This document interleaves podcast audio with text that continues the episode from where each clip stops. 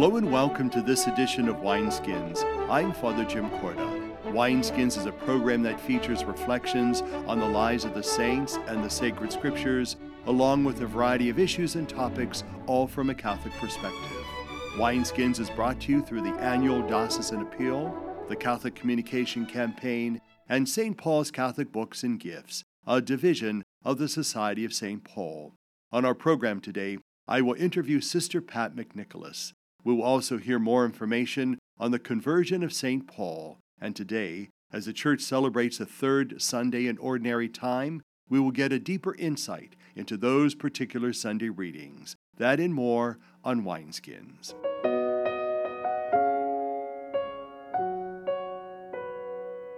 Joining me again is Joe Valentic, who is the Executive Director of Catholic Charities for Ashtabula County. Welcome back to our show.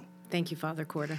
You know, one of the topics that we hesitate talking about in Catholic Charities that affects all of us in probably every county in every state across the United States is homelessness. Why is it such a tragic, realistic issue for us? That's the biggest question that everybody has. When I receive phone calls mentioning about a person that might be walking the streets that might appear to be homeless or they may be in a struggle, I believe the citizens in our community want to be able to see that that person is getting immediate housing and that they're never going to be in that situation of homelessness or they're never going to see them in in a way where they look uncomfortable. And the reality is is that every person that we meet with or those that we haven't met with yet they're their own person. So they might not look at themselves as being homeless. Sure. they might be in their precarious way of living mm-hmm. and this is their choice and they know where their resources are. They have friends that they can go and get housing mm-hmm. from temporarily or they just have their ways. So, a lot of times it's reducing the stigma about homelessness and trying to really build up confidence in helping those or seeing that there's people helping those that are visually uncomfortable for people. You know what's difficulty, I think, for mo- most people, and, and I think I'm going to put myself into that category too, is that when we're in a different city visiting that and we see someone who's homeless or someone approaches us and asks for money and, and you know that they're homeless, you know, so many different things go through our minds mm-hmm. like, should I give this person money? What are they going to use the money for? Is it going to be for food or not? So, what can you do to help us assuage those negative feelings? And what can we do in a positive light? Well, I think the first thing that's so hard when we see someone that's different from us is to pray for that person, to really give them the feeling that they are normal when you do see them, mm. and not make them feel that they're less than us. Yeah. I think that's easy to say though, but I've been in the situation where I've had there's a person in our, our lobby that obviously had nothing and has well i should say has everything in their life in their possession in front of me. Not bathed the clothes aren't clean but that person smiles at you and says hi. They didn't say can you help me? They said hi. Hmm. So a lot of times it just starts with that conversation when it does happen. But a lot of times I always ask, you know, is there someone helping you? I'm glad you're here. Welcome. You know, I'm glad you're here. Is there someone working with you? Or if I see that person somehow in the streets, it may be like, are you aware that Catholic Charities might be able to help mm-hmm. guide you in, in the direction that you're looking to, you know, strive towards? And and that would be as simple as that. Sometimes it's giving that person options instead of telling people what to do. You need to do something about it. You need yeah. to get a job or you need this. That's not how you do it.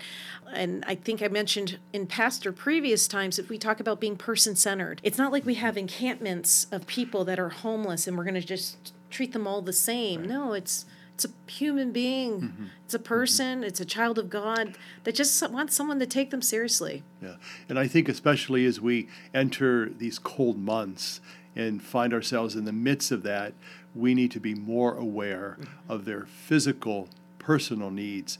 Maybe they need shelter for a night or right. a week or whatever, but to keep mindful of that, it's not just money and food that they need, but it's other things. And so to be aware that there are people in our midst that fall into that category of homelessness for whatever reason. Mm-hmm. And the main thing is not to stigmatize that because we don't know what the reason is.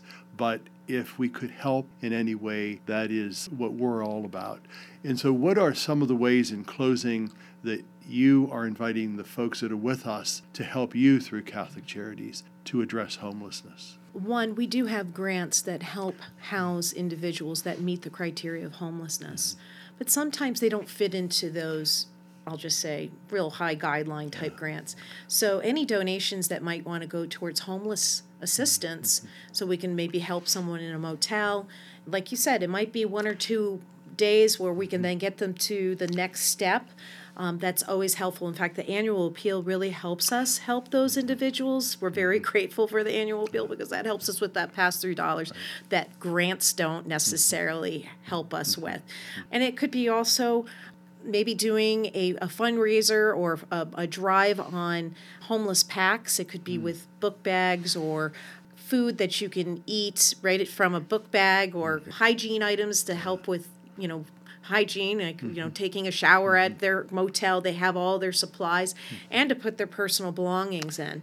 So those are other ways that we could help or a person could help our agency with. It's very common that we are doing this every day. I mentioned in the past that there's been blanket drives, there's been hygiene drives, all of those items that we collect from the kind people who want to make an impact for those that we serve. We put them together as individual packs for the people that we're serving. And then they at the same time they have their own like supply pack.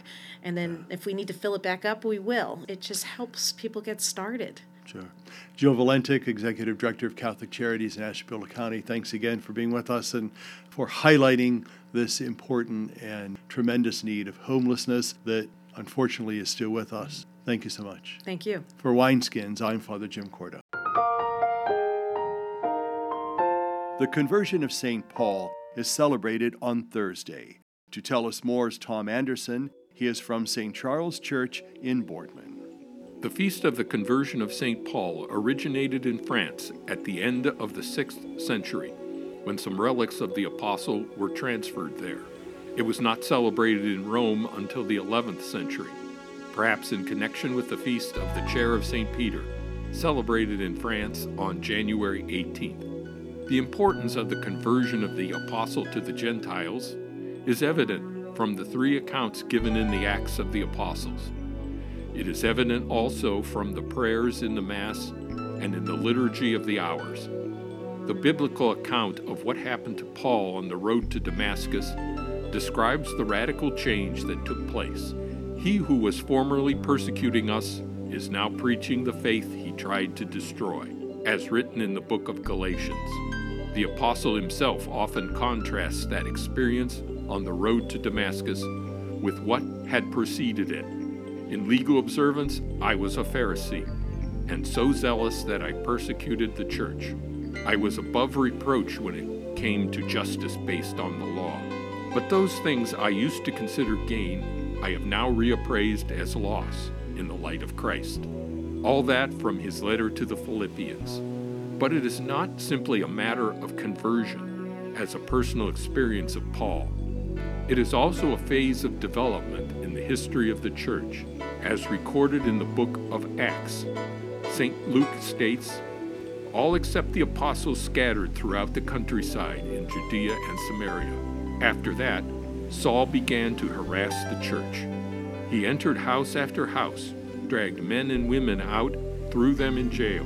The opening prayer at Mass is derived from the French Missal, and it contains two interrelated themes. The first one presents the dynamics of Paul's conversion and the following of Christ. Some have tried to use psychological principles to explain his conversion experience. St. Luke does not describe events in a chronological order, but although it was a case of sudden divine intervention, its meaning was revealed gradually. Thus, in the first account of the incident, is made known only to Ananias, in the second account, its significance is revealed to Paul indirectly through Ananias. Only in the third account does the risen Christ reveal to Paul the nature and extent of his mission. The second theme of the opening prayer is contained in the phrase, bearing witness to your truth. But to be a witness of truth to Christ, like Paul, requires that we discover the meaning of the faith in the events and experiences of life, both individual and ecclesial.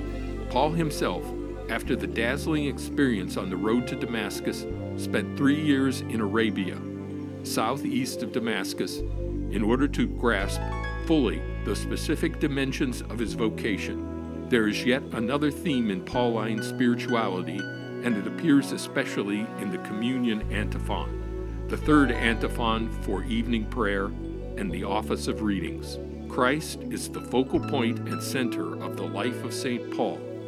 His contact with Christ on the road to Damascus was not only a transforming and crucial experience, it became a primary point of prayer. For me, life is Christ and death is gain. And the communion antiphon, I live by faith in the Son of God. That transformation on the road to Damascus, which was always in the forefront of his mind, was the source of Paul's theology and spirituality. For Wineskins, I'm Tom Anderson.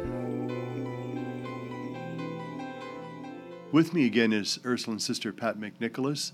Welcome back to Wineskins. Thank you, Father Korda. It's my pleasure to be here. You know, Sister Pat, we're going to talk primarily now on Beatitude House. Uh, you're the donor relations director. Beatitude House has been with us since 1991. It was the kind of like heart of Sister Peggy Sheets. Talk about that heart.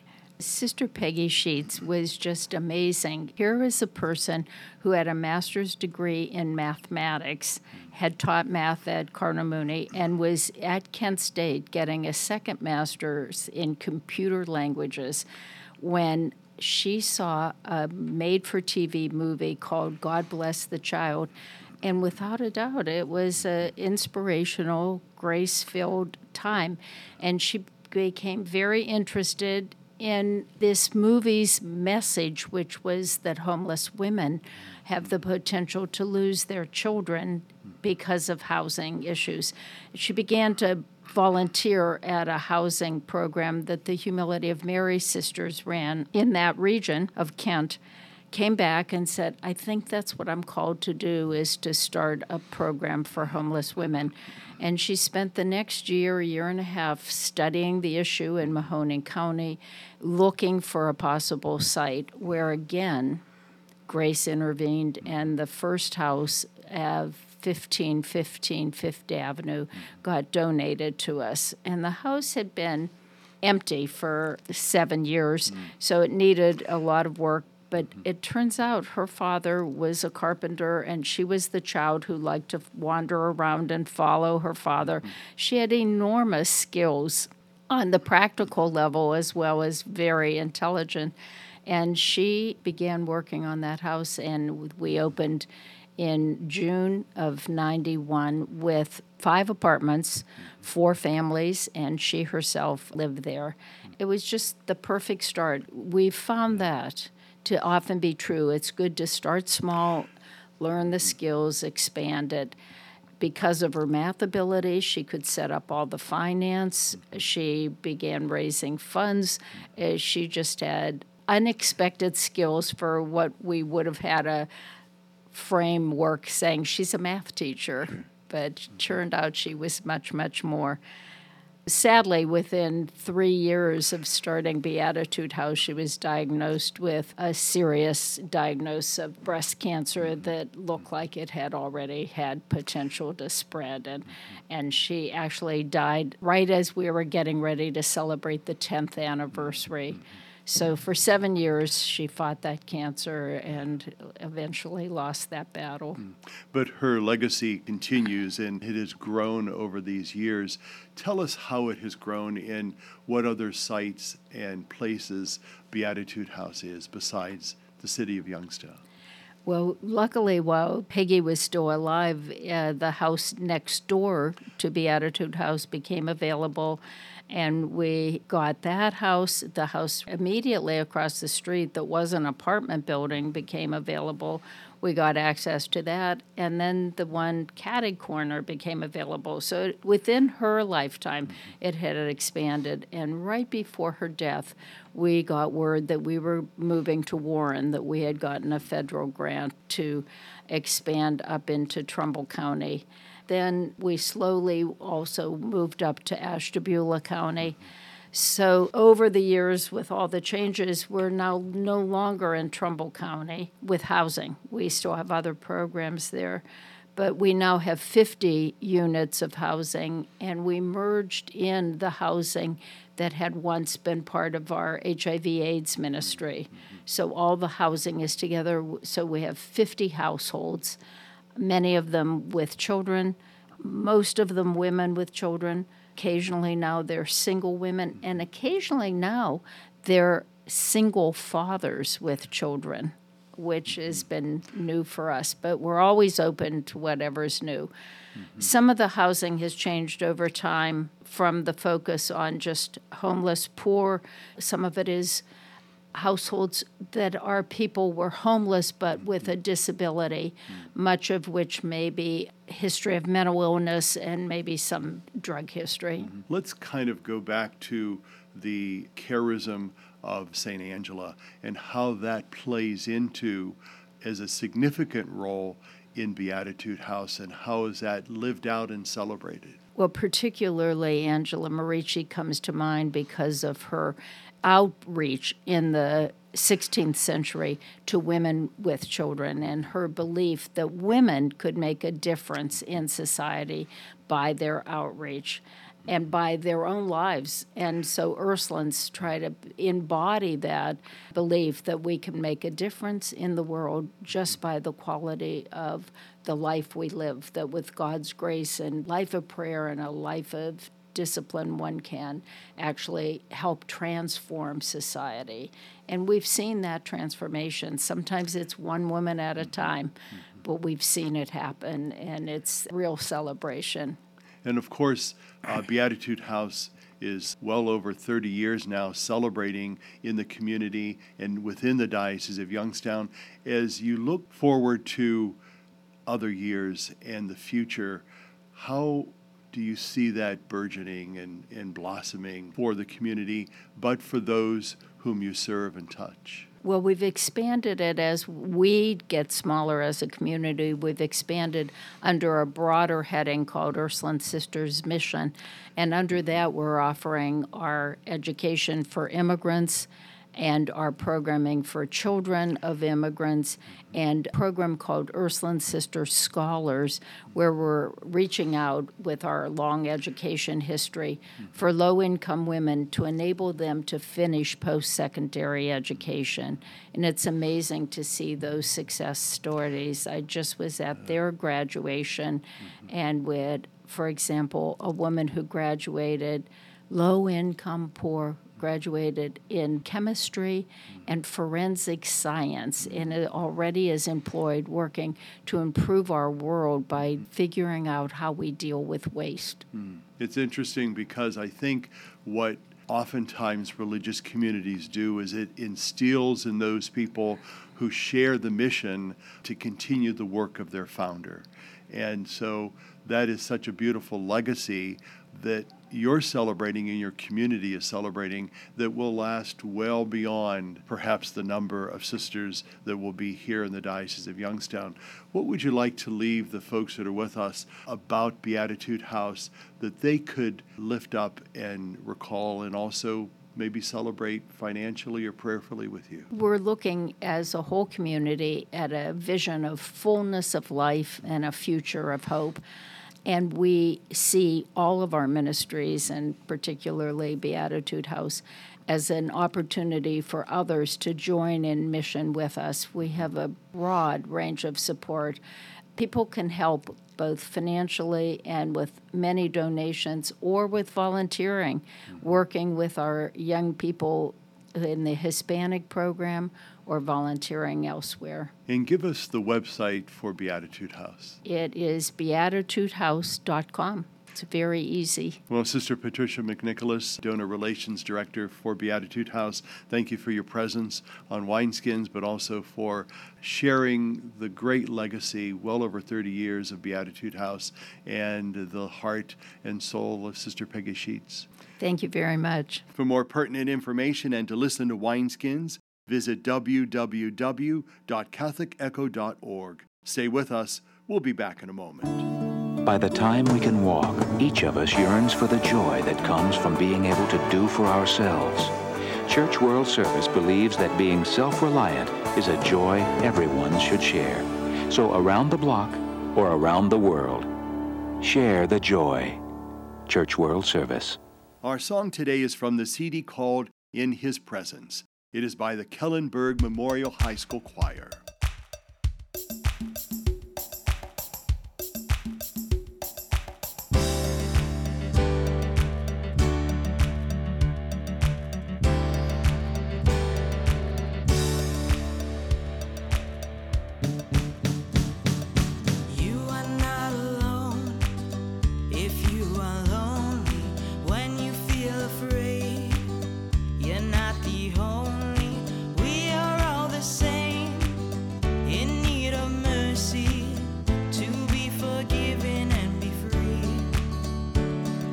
it's all you got to lean on, but thank God it's all you need.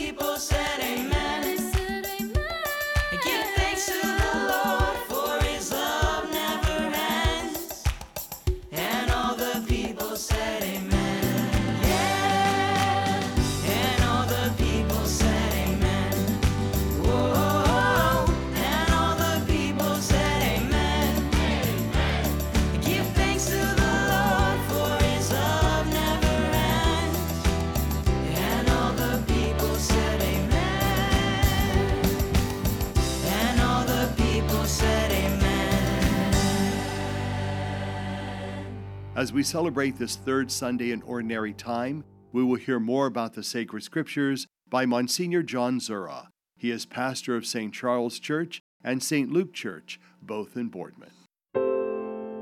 As we celebrate this third Sunday of the year, if we were to bring forth a theme or an idea, it would be in the following words Repent and believe in the good news. Jesus begins his preaching with a call to repentance, which begins at each Mass with a similar call, as we call ourselves in mind and in heart to our sinfulness and to then repent. Our first reading reminds each and every one of us of the preaching of Jonah, met with an immediate response in the pagan city of Nineveh. Our second reading from the book of Corinthians reminds us that believing that the return of the Lord was imminent, Paul counsels an attitude of detachment from the things of this world. And our gospel reading begins with the preaching call of the first disciples. This first half of Mark's gospel describes Jesus' ministry of healing and preaching in Galilee. Jesus begins his preaching by calling on people to repent, to embrace the good news. For Mark, believe in the gospel means believe in the good news of salvation, which is brought about in Jesus Christ. Repentance is one of the main themes of the readings. The first reading relates how preaching of Jonah is met with an immediate response in the pagan city of Nineveh. The story shows the possibilities of a heathen city repenting and returning to God. It also shows mercy and forgiveness of God. If the Ninevites responded so fully to the preaching of Jonah, how much more fully should we respond to the preaching of Jesus? The gospel shows the prompt response of the first disciples to his call to follow him. Even though we can't share Paul's belief that the second coming of Christ is imminent, he still has an important message for us namely, that this world is not to be the end all, be all. That each and every one of us is destined for the next world. This should profoundly affect the way we live in this world. For Wineskins, I am Monsignor John Zuraw. Remember, it isn't enough to just care. It isn't enough to just pray. There must be a willingness to bridge the gap between concern and action. Positive action is the only kind of evangelism that makes any sense. Christ has called us to be fishers of people, and that means going out to bring others in. Wineskins is a production of the Roman Catholic Diocese of Youngstown. It is brought to you by the annual Diocesan Appeal, the Catholic Communication Campaign, and St. Paul's Catholic Books and Gifts. I'm your host, Father Jim Korda, wishing you a beautiful week. What have you done for your marriage today? I gave my wife a hug this morning. I told her I love her. I uh, did her hair this morning. I think it looks pretty good. I cooked my husband's uh, favorite breakfast. I bought her an orchid. What have I done for my marriage today? I sent my husband a love email. I read the newspaper to my wife, and it cracked her up. She's, but she's still laughing. what have you done for your marriage today? Make a change for the better. Need help? Go to foryourmarriage.org, a message from the Catholic Church. They say America is the land of opportunity, but for some, life isn't so easy. Right now in America, one in six children lives below the poverty line. That's nearly 13 million children of all races, all across our country. Where do you draw the line and get involved? You can make a difference in more ways than you think. Go to povertyusa.org today, because one in six children in poverty is one too many. A message from the Catholic Campaign for Human Development.